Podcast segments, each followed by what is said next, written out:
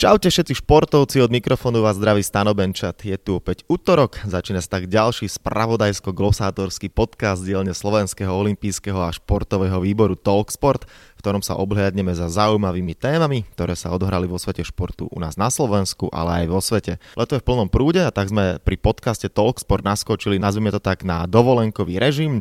Počas júla a augusta sa vám budeme prihovárať každé dva týždne. V najbližších minútach teda budeme glosovať udalosti za posledných 14 dní. Som rád, že pri mikrofóne môžem privítať môjho hostia, redaktora RTVS Mareka Marušiaka. Pekný dobrý deň. Napodobne pekný deň.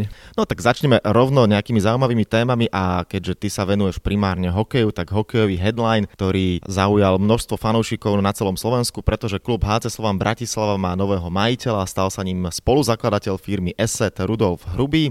Do klubu sa vracia aj bývalý generálny manažer Maroš Krajčí, ktorý získal z Belasimi 6 titulov majstra Slovenska. O predaji sa hovorilo dlhé mesiace, teraz je to konečne realita. Klub z hlavného mesta doteraz patril Jurajovi Širokému, ktorý stál na jeho čele celé štvrtstoročie.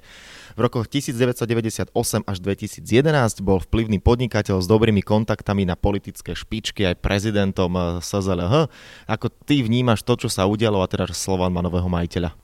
Tak možno ťa opravím, že sa nehovorilo o tom mesiace, ale dokonca už roky. Ja si pamätám už možno 3 roky dozadu, že boli také prvé hinty, že by sa mohlo celé to predať a mať nejaký iný vplyvný podnikateľ celé pod palcom, tak to sa napokon stalo až teraz už e, vlastne to bola tá záchrana aj v KHL, že ak príde nový strategický investor, tak by stále Slovan mohlo hrať KHL, to sa nestalo, no tak teraz na tom oveľa menšom tipspoligovom poli. V každom prípade pre klub určite to je krok vpred, lebo Slovan v tomto nie, že stagnoval, ale upadal, čo sa týka tej finančnej stability.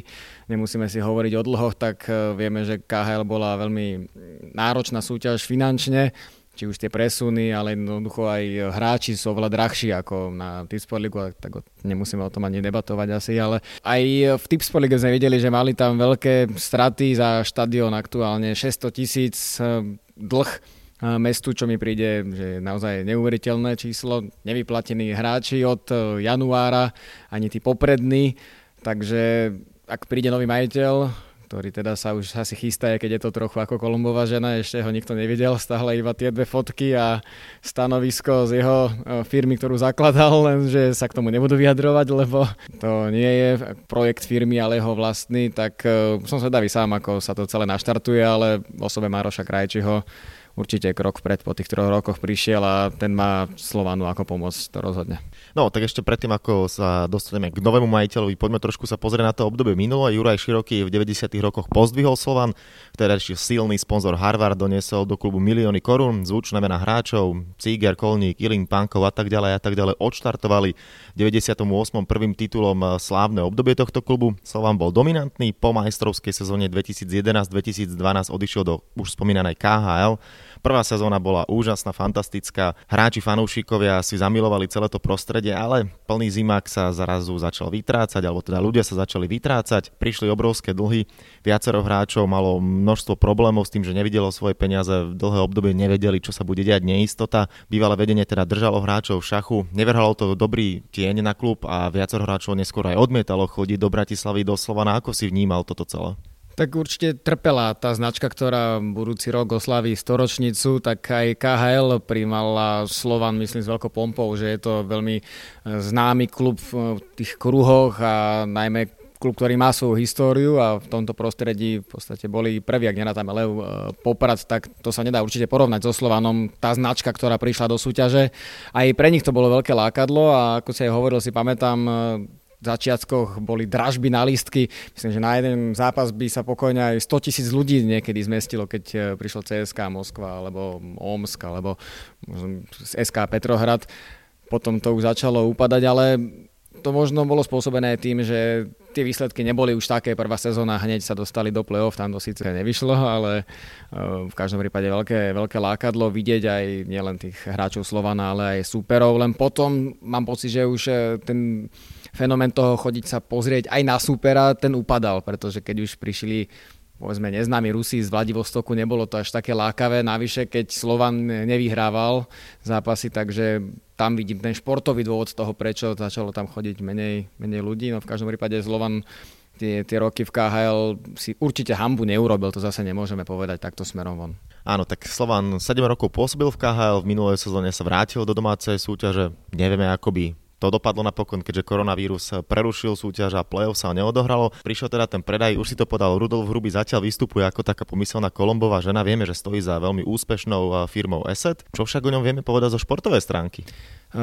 Čo viem, tak celé sa to upieklo v podstate preto, že jeho syn je veľký mm, fanúšik hokeja, aj teda klubového Slovana, ale sú to naozaj len také klebety.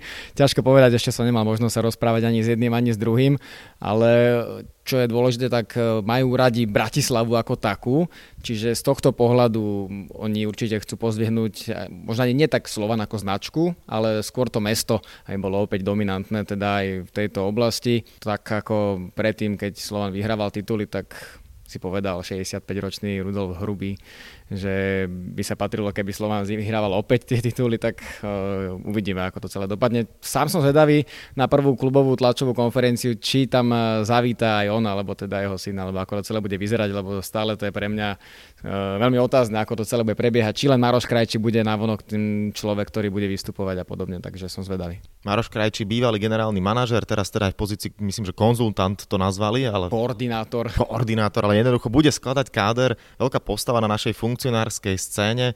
To je asi prvý znak toho, že Slovan to skutočne myslí vážne a Maroš Krajči to mnohokrát prezentoval, že Slovan je pre ňo srdcová záležitosť a pre ten klub žije, dýcha. Je to tak, no tak prišiel už v, v podstate 99. ešte do Trnavy, čo bola vtedy farma Slovana, ale potom vlastne až ďalším rokom sa stal generálnym manažerom a odtedy tých 17 eh, rokov v Slovane, množstvo úspechov, 6 eh, titulov slovenských.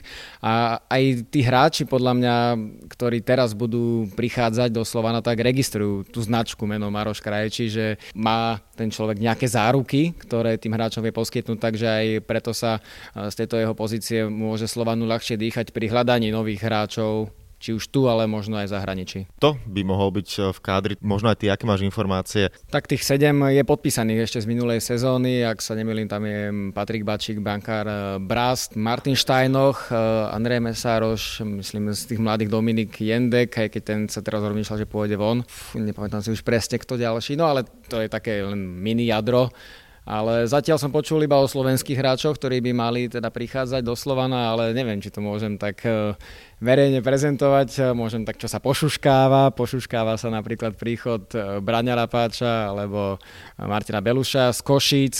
E, toto duo by mohlo byť teda v Bratislave. Z tých ďalších uvidíme, no, ako, koho osloví Maroš Krajča, aby prišiel Vraj cestuje po celom Slovensku a oslovuje hráčov, takže niektoré budú možno aj prekvapivé mená. Áno, no viacero hráčov už teraz zo Slovanu odišlo, podpísaní sú niekde inde, takže možno to tiež bude také, že necháme sa prekvapiť. No ale keď sme pri hokejovej téme a je celkovo, nielen teraz Slovan sa pripravuje, ale ostatné týmy a ostatní ligisti, Detto, Michalovce tie zbrojili vo veľkom, tí už majú prakticky káder uzavretý. Vyzerá to tak, že silný bude zvolen, Trenčín Poprad e, plus minus podobné kádre ako v minulej sezóne, takže tá kvalita by tam mala byť. Najviac otáznikov už teraz spomínaný Slovan a asi Košice ako tradičná značka. Prihlásili sa do ligy, mali by pokračovať a ešte uvidíme, ako na tom bude Nitra, ale môžeme skúsiť rozbrať najskôr tie Košice, ako si vnímal tie problémy. Tak to je pre mňa veľké sklamanie pretože Košice, ktoré boli že 50 rokov už od kedy prišli do federálnej ligy, tak v podstate stále top slovenským klubom v našej lige nikdy nevypadli, nemali ani nikdy nejaké starosti, aby povypadávali, takže to je určite tradičný klub, ktorý by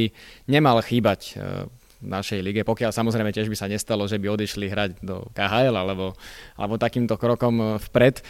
V našej lige určite musia tam byť jednoducho, bez toho sa to veľmi ťažko predstavuje, pretože Košice aj tým, kde hrávali, že tam bola výborná atmosféra, či už aj v malej hale počas prestavby, alebo aj potom v Stylárene a ten záujem o hokej v Košiciach určite je.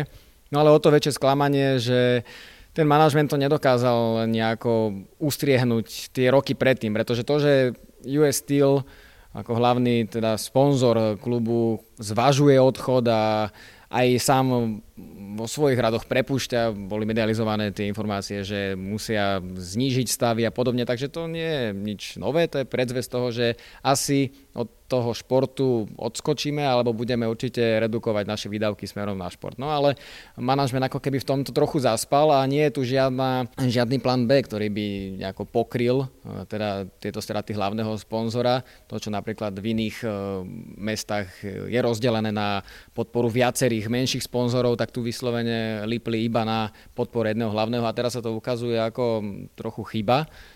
No v každom prípade vraj je niečo rozbehnuté, že by tam mali byť aj práve noví uchádzači, ktorí by mohli pomôcť Košiciam. Zbierka veľmi nevyšla, to mi neprišlo ako úplne optimálny e, scenár, ako pomôcť klubu, tak z tých 700 tisíc, ktoré chceli vyzbierať, myslím, že bolo 23 tisíc v tom čase, keď bol deadline, tak to je naozaj veľmi mizivé percento na tú podporu a žiadať takéto niečo od ľudí, ktorí už platia vlastne klubu tým, že si kupujú vstupenky a chodia na tie zápasy, odlen od toho, že si kupujú nejaké predmety vo fanshopoch a podobne, tak ešte takýmto spôsobom žiadať jednorázový príspevok na záchranu klubu, ktorý mal zachraňovať niekto iný, asi je, nazvime to možno odvážne a nevyšlo to, ani tí ľudia sa toho až tak e, nechopili, aby vyzbierali také veľké peniaze ale v každom prípade určite držím Košiciam palce, aby to nejako uh, zvládli vyzbierať tých 700 tisíc, ako hovorili, že by mohli uh, minúť na jednu sezónu,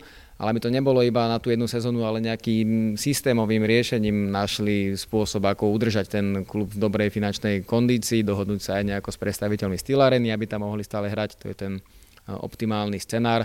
No či sa to podarí už do konca augusta, kedy sa vlastne môžu stále Košice aj bez nejakej sankcie odhlásiť sa z našej ligy, tak hm, to uvidíme. No to, že sa prihlásili ešte momentálne nič neznamená. A ešte mnou spomínaná Nitra, tá podpísala teraz po štvrtýkrát teda na Rántoni na stavianiu, takže pod zoborom, ako sa hovorí, na západ nič nové, tak ale pod zoborom nič nové. Všetci reportéri sa potešili príchodu Antoni na stavianiu, pretože vieme, aký vie byť najmä po nevydarenom zápase extravagantný. No v každom prípade pre Nitro asi to je dobrý krok v tejto situácii po koronovej, eh, keď eh, siahli opäť po trénerovi, ktorého nemusia nejakým spôsobom skúšať, dokonale ho poznajú. Štvrtýkrát eh, prichádza do Nitry, v Láni tam boli pokusy najskôr s Andreom Kmečom ako hlavným, potom prišiel Marian Bažány, potom dokonca vedenie trénovalo Nitru, čiže také veľmi zvláštne pokusy. Teraz išli naozaj na istotu a v tej sezóne, ktorá príde, tak to je naozaj taká sezóna na istotu pre, myslím, všetky kluby typ Sport ligy. Tak, toľko teda hokejová téma, poďme ale aj do sveta futbalu. Spomínaná Nitra. Nitra sa zachránila v našej najvyššej futbalovej súťaži posledným zápasom s Dubnicou vo svete Real Madrid titul v Španielsku. Ty si realista či barcelonista? Ja som s Bayernom Mníchov, takže toto ma vôbec nezaujíma. Okay. Osasune Pamplona fandím. OK, dobre. Titul nového šampióna má napríklad Turecko, Istanbul, Bašek Šehir v kádri so slovenským stoperom Martinom Škrtelom. Historicky prvý titul predčil tento klub e, tradičné turecké týmy Galatasaray, Fenerbahce a Bešiktaš Istanbul. Bašek Šehir klub, ktorý je na futbalovej scéne od roku 2014. Prezident Turecka Recep Tayyip Erdogan sa hrdí tým, že ho založil. Za klub odohral jeden exibičný duel s číslom 12. Okamžite Bešik Šehir vyradili číslo 12, nikto ho nemôže nosiť. Tým však okrem toho, že teda je majster, má jeden problém, nemá fanúšikov, tam priemer chodí okolo 4000 ľudí na zápasy a všetci teda v Istambule fandia tým iným tradičným tímom. Na druhej strane viacero zvučných mien tam pôsobí Robíňo, Dembaba, Gael Kliši, spomínaný Maťo Škrtel. Ako ty vnímaš podobné umelé kluby a to, že teda Maťo Škrtel je majstrom Turecka? Tak to, že je majstrom Turecka, tomu určite prajem. Tá turecká liga je naozaj náročná už len z toho pohľadu tie kluby, ktoré si vymenoval len v Istambule, tak všetky majú kvalitu a ukazujú to aj na európskej scéne v Európskej lige vidíme pravidelne hrať tie týmy v najvyššie priečky, takže tá liga je určite náročná. V Európe možno top 7, top 6, tak, tak počítam, by to pokojne mohlo aj výjsť. Takže veľká gratulácia pre Martina Škrtela, to, čo sa mu nepodarilo v Premier League, tak sa mu podarilo tam, keď už z toho Liverpoolu odišiel trochu predčasne. No ale e, čo sa týka toho klubu bez fanúšikov, určite je to chyba. No a nie som si istý, či aj titul Turecku medzi tými horkokrvnými Turkami vie pritiahnuť e, nových fanúšikov. U nás si viem predstaviť, keby vznikol nový klub, premostím na hokej, keby Bratislava Capital sa zrazu stalo majstrom Slovenska, tak viem si predstaviť, že si nájde opäť množstvo fanúšikov, byť napríklad Artmedia Petržalka zrazu bolo obdobie, keď všetci fandili Artmedii keď robila dobré meno vo svete, ale tam je ten patriotizmus oveľa väčší si myslím, že tam hľadať takých fanúšikov, ktorí už sú rozdrobení, bude pre nich veľmi náročné. Neviem, koho by museli porážať, aby oslovili e, niekoho, tak neviem, Turci, nejakých Grékov asi typujem v Európskej lige, aj keď neviem, či to nemajú zakázané hrať v skupine dokonca. Tak ale keď náhodou povie Erdogan, že musíte fandiť, tak ako budú asi musieť. To je, to je druhá vec. No ale tak tá prirodzená viera v ten klub a ten klubizmus e, by tam mal byť, no a keď sú tam tie tradičné turecké kluby, tak škoda, že aj Bašak Šehir nie je ten, ten prípad. Tak áno, je to nový tým, ale Robinho, Dembaba, to sú veľké mená, Gael Kliši spomínaní, síce sú to veteráni, som sa tak pozrel, že Robinho tento rok síce gól nedal, ba, ten vlastne pripravil z Chelsea gólom, keď sa pošmykol Steven Gerrard o titul v Liverpoole, tak to sú také zaujímavé príbehy. No tak áno, že tie mená, čo si hovoril, sú určite také, na ktoré sa oplatí spozrieť, aj keď sú už pokročilom veku, veď celá čínska liga je na tom postavená napríklad, alebo v arabskom svete, takže toto určite láka. No a najvyššie, keď to funguje a tie týmy aj vyhrávajú, ja by som sa prišiel pozrieť aj na Bašak Šehir, keby si ma zavolal, takže pokojne. Jasne, no tak určite nielen ty, ale množstvo ľudí by sa chcelo prísť pozrieť eh, na budúci rok do Tokia na olympijské hry, ale stále je to také veľmi otázne, pretože medzi obyvateľmi Japonska narastá skepsa ohľadom budúcoročných olympijských hier. Tie vlastne tento týždeň plus jeden rok by mali začínať, konkrétne 23. júla 2021, ale väčšina ľudí v Japonsku neverí, že sa situácia s koronavírusom upokojí a sú za ďalší buď odklad, alebo už celkové zrušenie podujatia. Podľa prieskumu agentúry Kyodo je 36,4% opýtaných za ďalší odklad hier, 33,7% chcú dokonca olympijské hry zrušiť. No, je to také, že keď už samotní Japonci, ktorí sú na jednej strane optimisti, vždy veľmi dobre pripravení a už takéto sú tam názory, nevyzerá to veľmi dobre taká laická otázka, ale pre teba budú, nebudú? Ja viem, že všetci si to želáme, ale tak čo si myslíš aj na základe týchto čísiel? Z tohto pohľadu vidím ten pohár aj ja skôr poloprázdny. To znamená, že nie som si úplne istý, či sa tá situácia natoľko zlepší, aby si mohli Japonci dovoliť pustiť celý svet do svojej krajiny. Nevidím reálne už ďalšie preloženie, to už e, zrejme toto je posledná šanca a ak ešte by som tú skepsu trochu prehlbil, tak potom som skeptický aj smerom k zimnej olympiáde v Pekingu, ktorá je v podstate o 5 mesiacov a ten domino efekt v tom regióne môže byť taký, že nemusí byť pokojne ani zimná olympiáda. To, že by to Japonci organizačne zvládli, nepustili tam ľudí, povedali by v Tokiu všetkým, že dovidenia, vy teraz chodte na 3 týždne do Yokohamy, tak určite všetci posluchnú a bude tam olympiáda plná televízneho vysielania, že to môže vidieť každý na svete podľa mňa úplne bez problémov. Aj teraz deklarovali, že tie športoviska sú k dispozícii, čo bol predtým problém, že už mali byť používané na iný účel. To Japonci teraz vyriešili. Či to naozaj situácia dovolí najmä e, s tým miešaním sa ľudí aj športovcov, veľké televízne štáby, tiež som počul, že by sa aj tie mali redukovať, že by tam nemalo ísť toľko ľudí, ako bolo pôvodne plánované z tejto oblasti. Takže je to veľký risk, no a už sa to blíži, no tak 12 eh, mesiacov a zatiaľ eh, korona stále je vo svete rozšírená.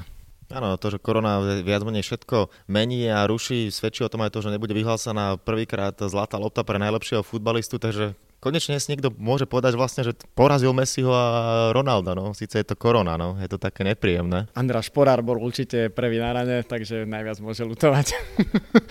Najlepší strelec ligy s 12 gólmi, to tam je si možno za víkend. Ale samozrejme zľahčujem.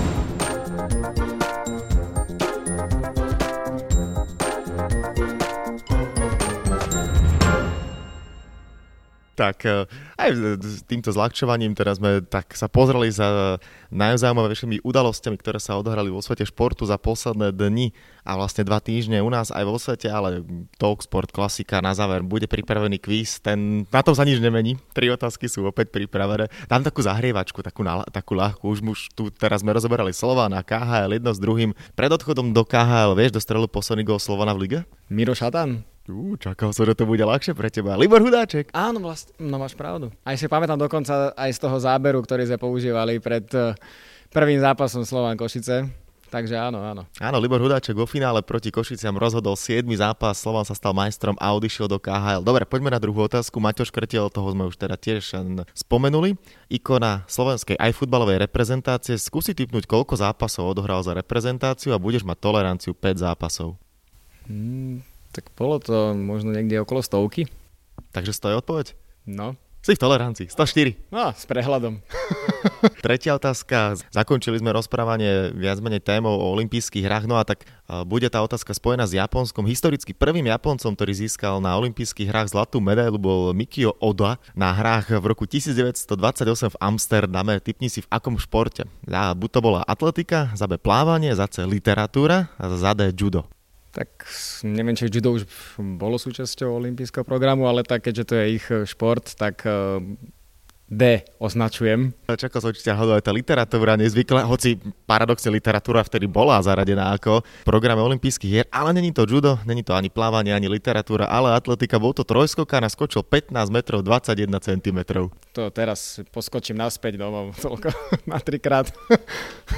1928, vtedy to stačilo na zlatú medailu. Kto už vie, ako by z 15-21 teda dopadol Marek Marušiak na olympijských hrách, tak eh, v každom prípade uh, myslím si, že aj tvojimi vedomostiami a prehľadom v Talksporte si úspel. No, teda okrem toho hudáčka, kde som čakal, že to dáš na prvú. No tak eh, Človek má rád prekvapenia. Marek Marušak bol druhým hostom, ktorý sa vlastne zopakoval po Peťovi Pašutovi v Talksporte. Ďakujem ti veľmi pekne, všetko dobré a niekedy opäť dovidenia, do počutia. Ďakujem, do počutia.